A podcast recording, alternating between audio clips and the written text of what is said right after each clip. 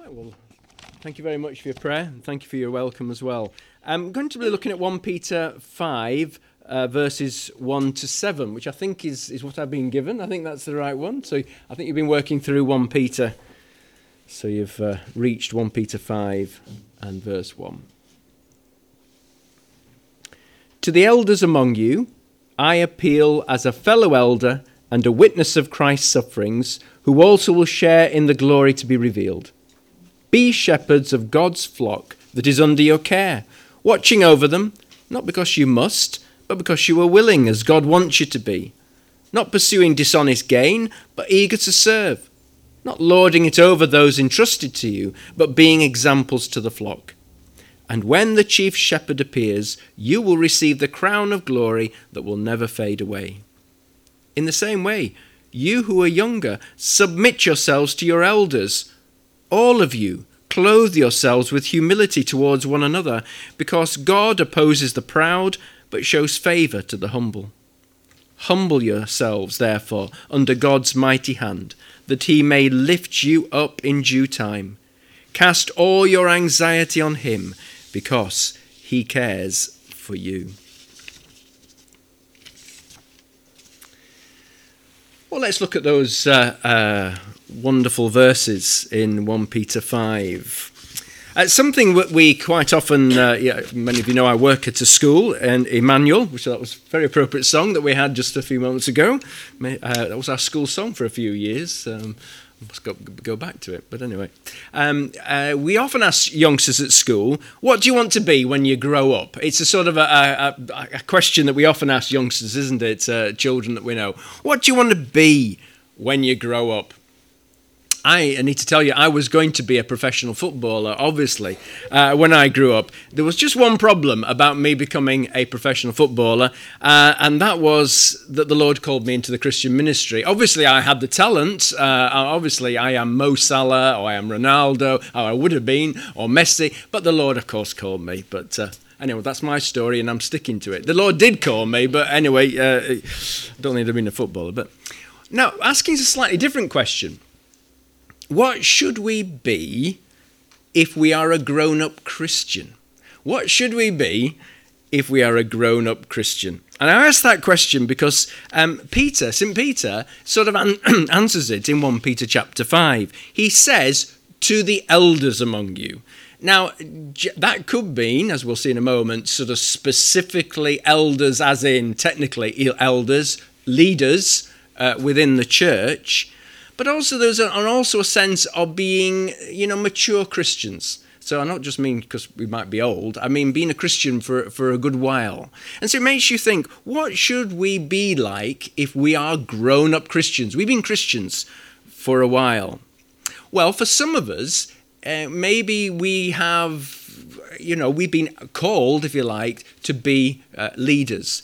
But for all of us, people will be looking up to us. If you are a grown up Christian, if you're not just a baby Christian, you've been a Christian for a long while in a church fellowship and also around wherever you work and your family, people are going to look up to you and think that uh, you are someone maybe to follow, or certainly someone you are an example of a Christian.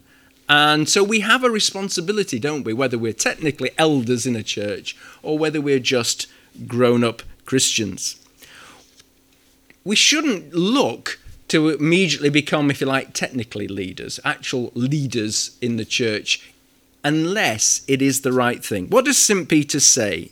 He says to the elders among you, I appeal, be shepherds of God's flock that is under your care, watching over them of course, using the idea there's a picture of a shepherd being a leader. And it was a well known image. Obviously, it's in the Bible, as we'll look at in a moment, but also it was wider than the Bible. This idea of a leader being a shepherd of the flock of sheep. And so Peter says, Look, if you're a mature Christian, you ought to be a shepherd. You are a shepherd because people will be looking at you. You will have a flock around you, whether you know it or not, who will be looking at you, maybe judging you, maybe wondering about how you respond to different things. And he says, Be careful. If you want to move into being a technically a leader, being actually a leader in the church, be careful that you do it for the right motives. What does he say in verse 2? Um, not because you must, but because you are willing as God wants you to be. So be a shepherd, not because you must, but because you're willing as God wants you to be. I did have a slight problem coming when I was being called into the Christian ministry, in that some of you know that my dad's been in, in the ministry uh, and uh, well, I suppose still is in the ministry, uh, retired in the ministry.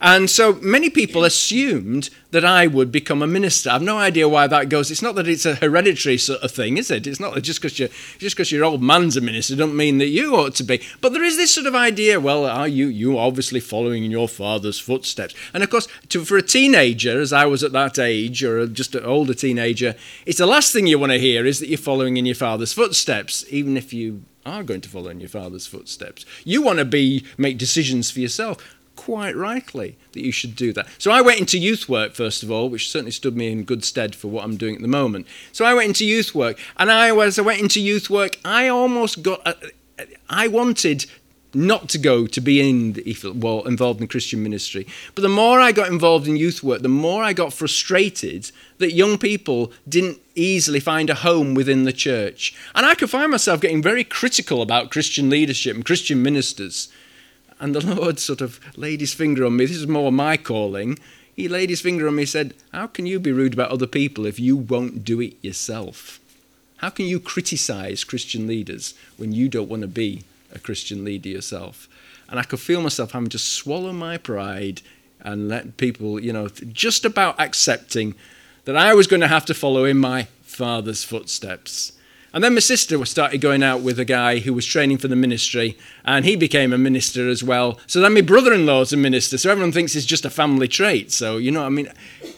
I fought against, and to some degree, we shouldn't easily slip into leadership because it should be something that we are called, something because we are willing as God wants us to be, and not because we've been strong armed, press ganged, or because it's expected of us.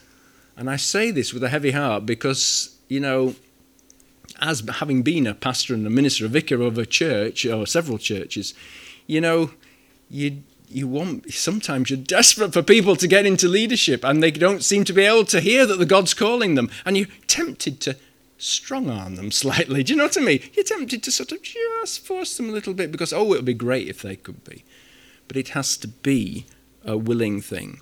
But also, it's not for personal gain. He says, not lording it, verse 3, over those entrusted to you. Or just before that, not pursuing dishonest gain, but eager to serve, not looking for money. Having said that, it's not a great temptation, and I'm sure Phil will accept. You know, you don't really go into Christian ministry for the financial gain. Let's be absolutely honest, uh, which is you know one good thing. But also that sort of sense of power sometimes that people go into it and you know shouldn't be going into it so you can lord it over uh, other people so that people can look at you as I look how holy I am. And it's have to be careful about that. When I used to run youth work, even when I was a minister, I used to run youth work, and people sometimes used to come into the church desperate to be a youth leader.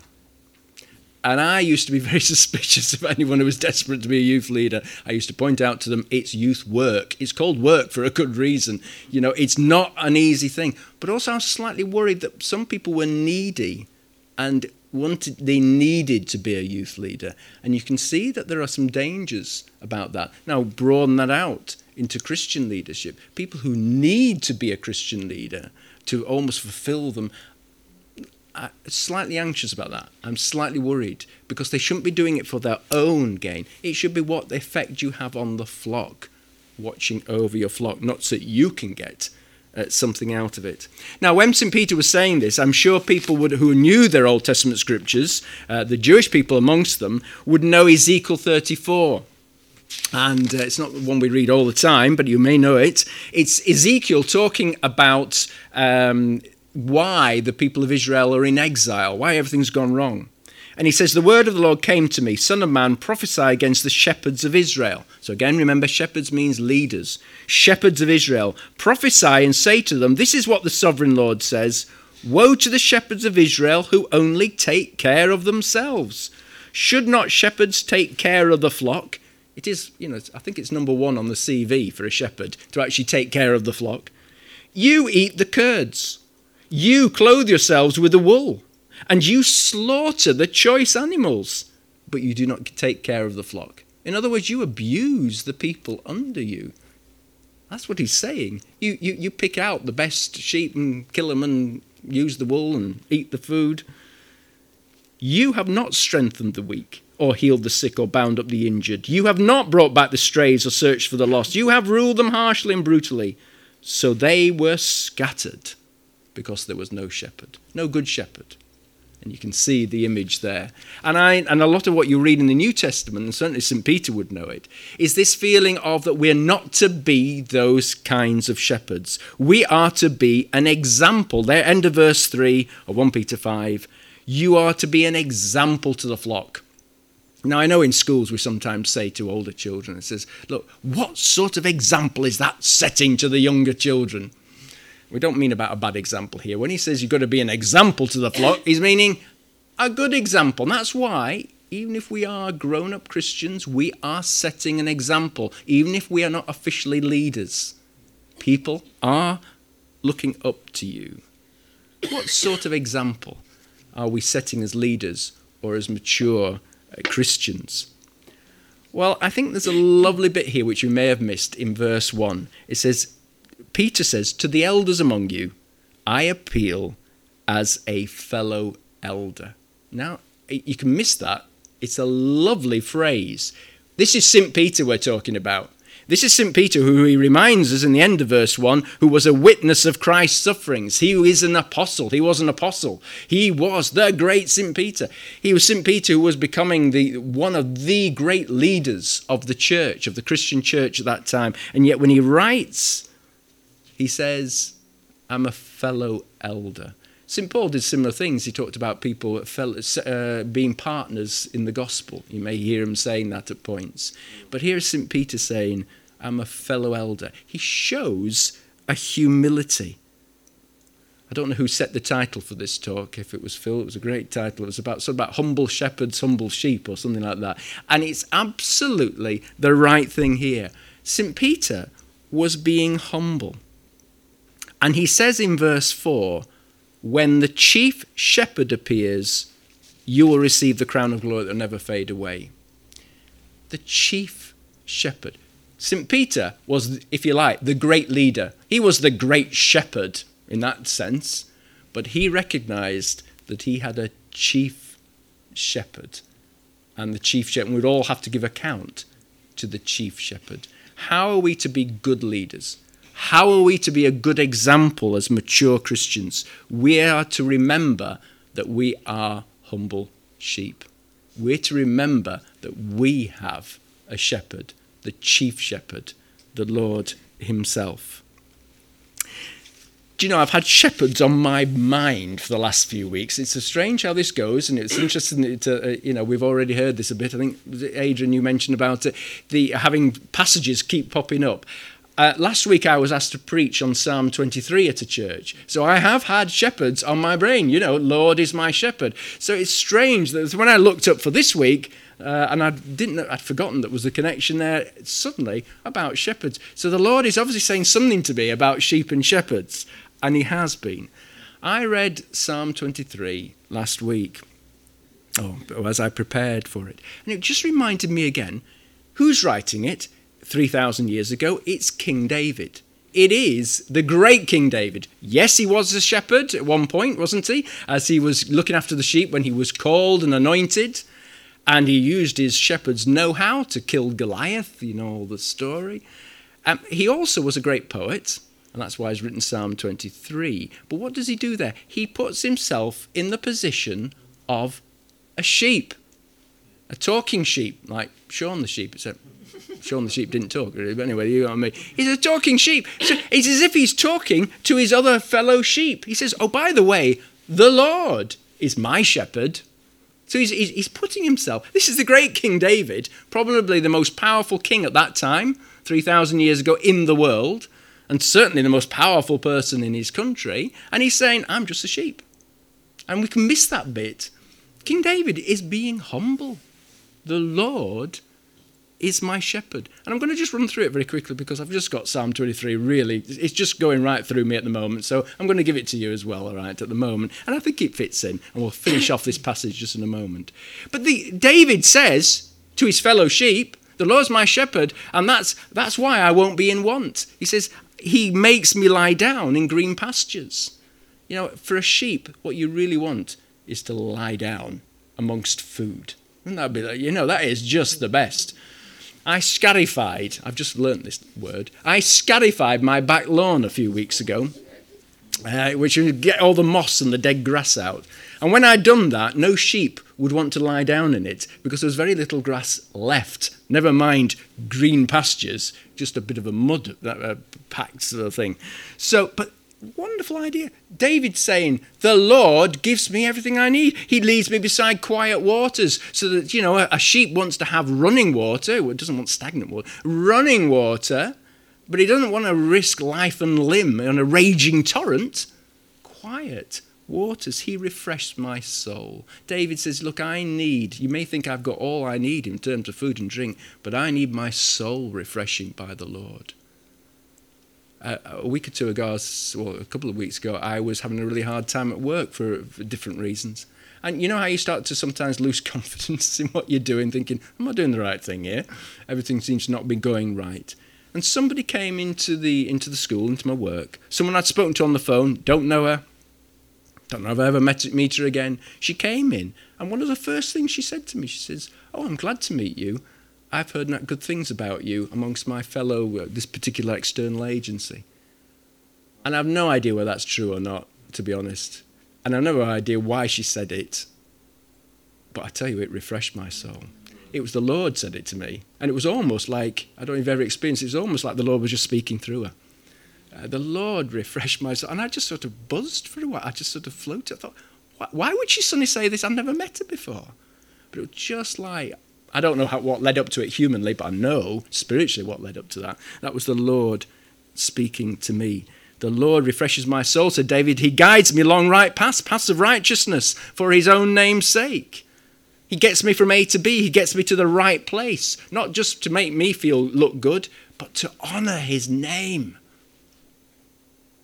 And even though I walk through the valley of the shadow of death, I will fear no evil. I don't know if anyone else as I've just sort of explained, I've been had some difficult times these last few weeks. And so this Psalm 23, for me, this idea of walking through the valley of the shadow of death, and King David admitting that he, he feels that.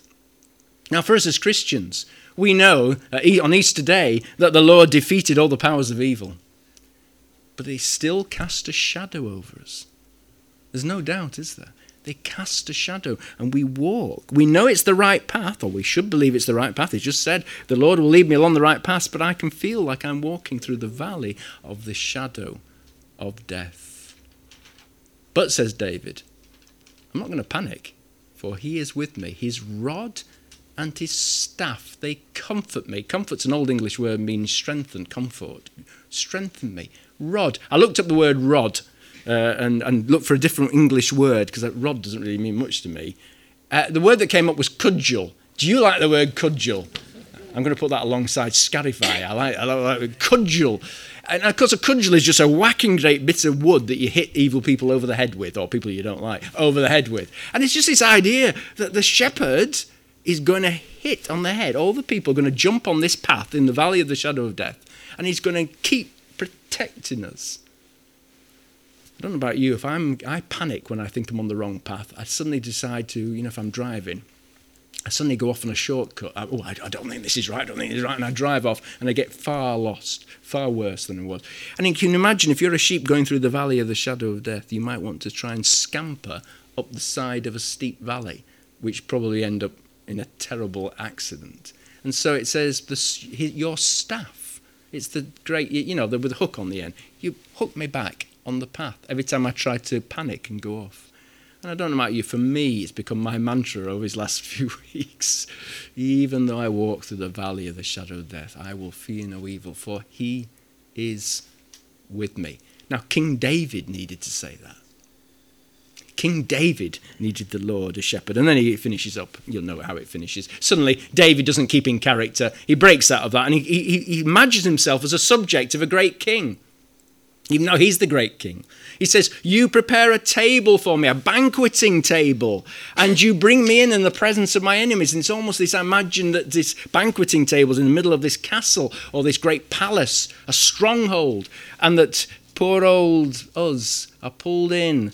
Every, all our enemies are looking at us, wanting to have a go at us, but they can't do anything because we've got the Lord with us, the great king. He brings us in, they draw up the drawbridge and you have a banquet. I don't know if you've got a few chicken drumsticks and throw them over your shoulders, but you're there.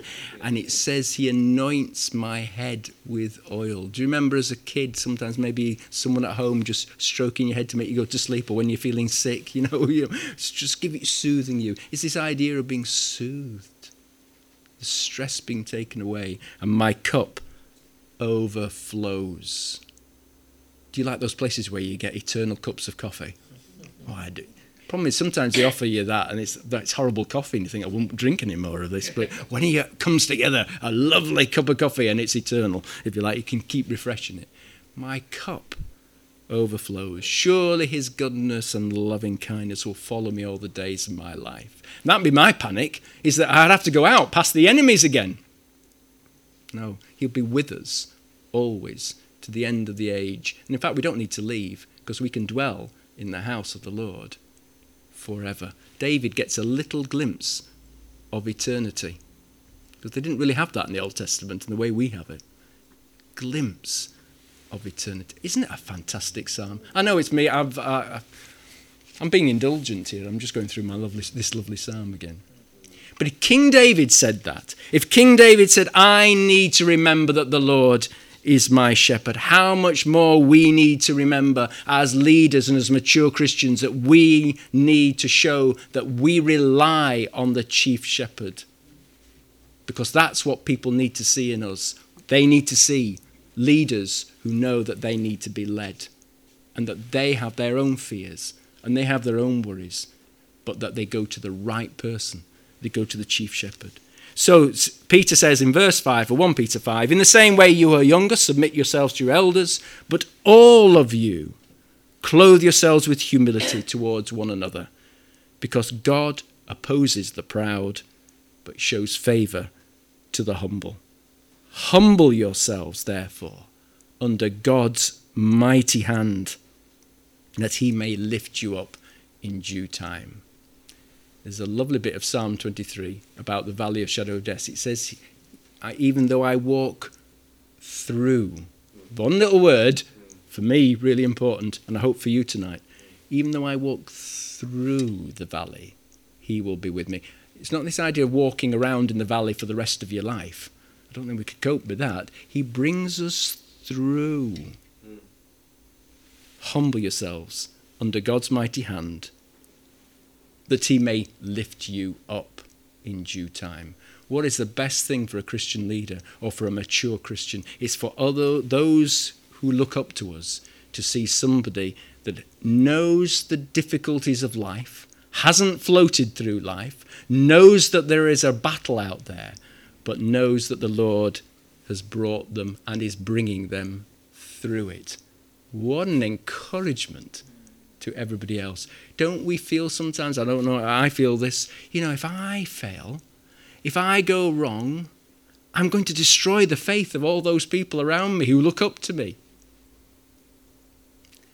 The Lord protects us for his own name's sake. Even he guides me on the right path for his name's sake.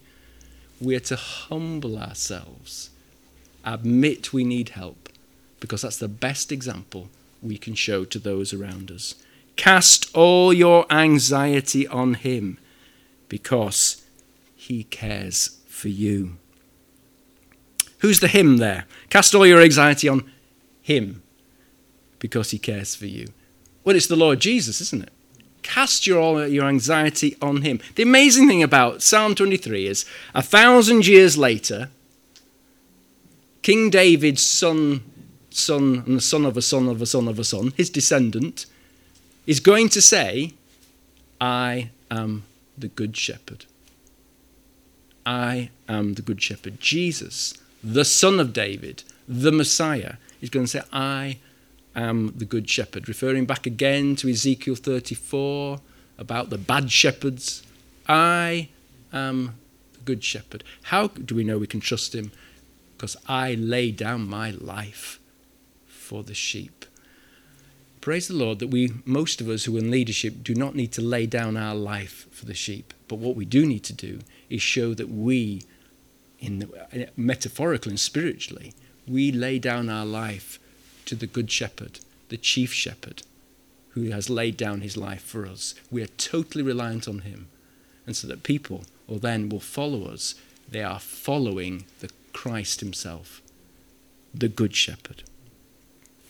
Let's just bow our heads for prayer.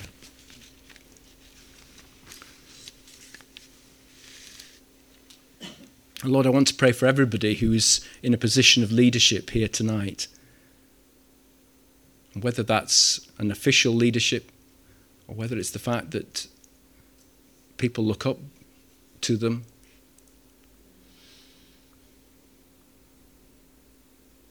Lord, it's a burden sometimes when we think, as we battle through moments of difficulties, we feel that not only will we let you down, Lord, but we're going to let down lots of other people.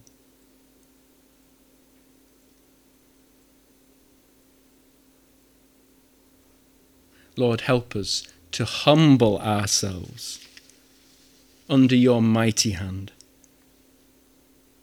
so that you may lift us up in due time. Lord, so that we may be an encouragement to others as people know that you are working in us and through us. Help us to be humble sheep so that we can be faithful shepherds. And we ask this in your name. Amen.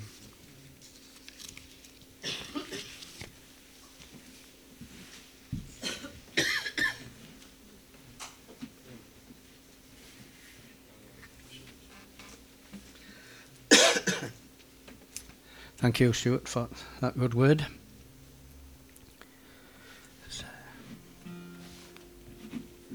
So we'll just uh, sing his last hymn.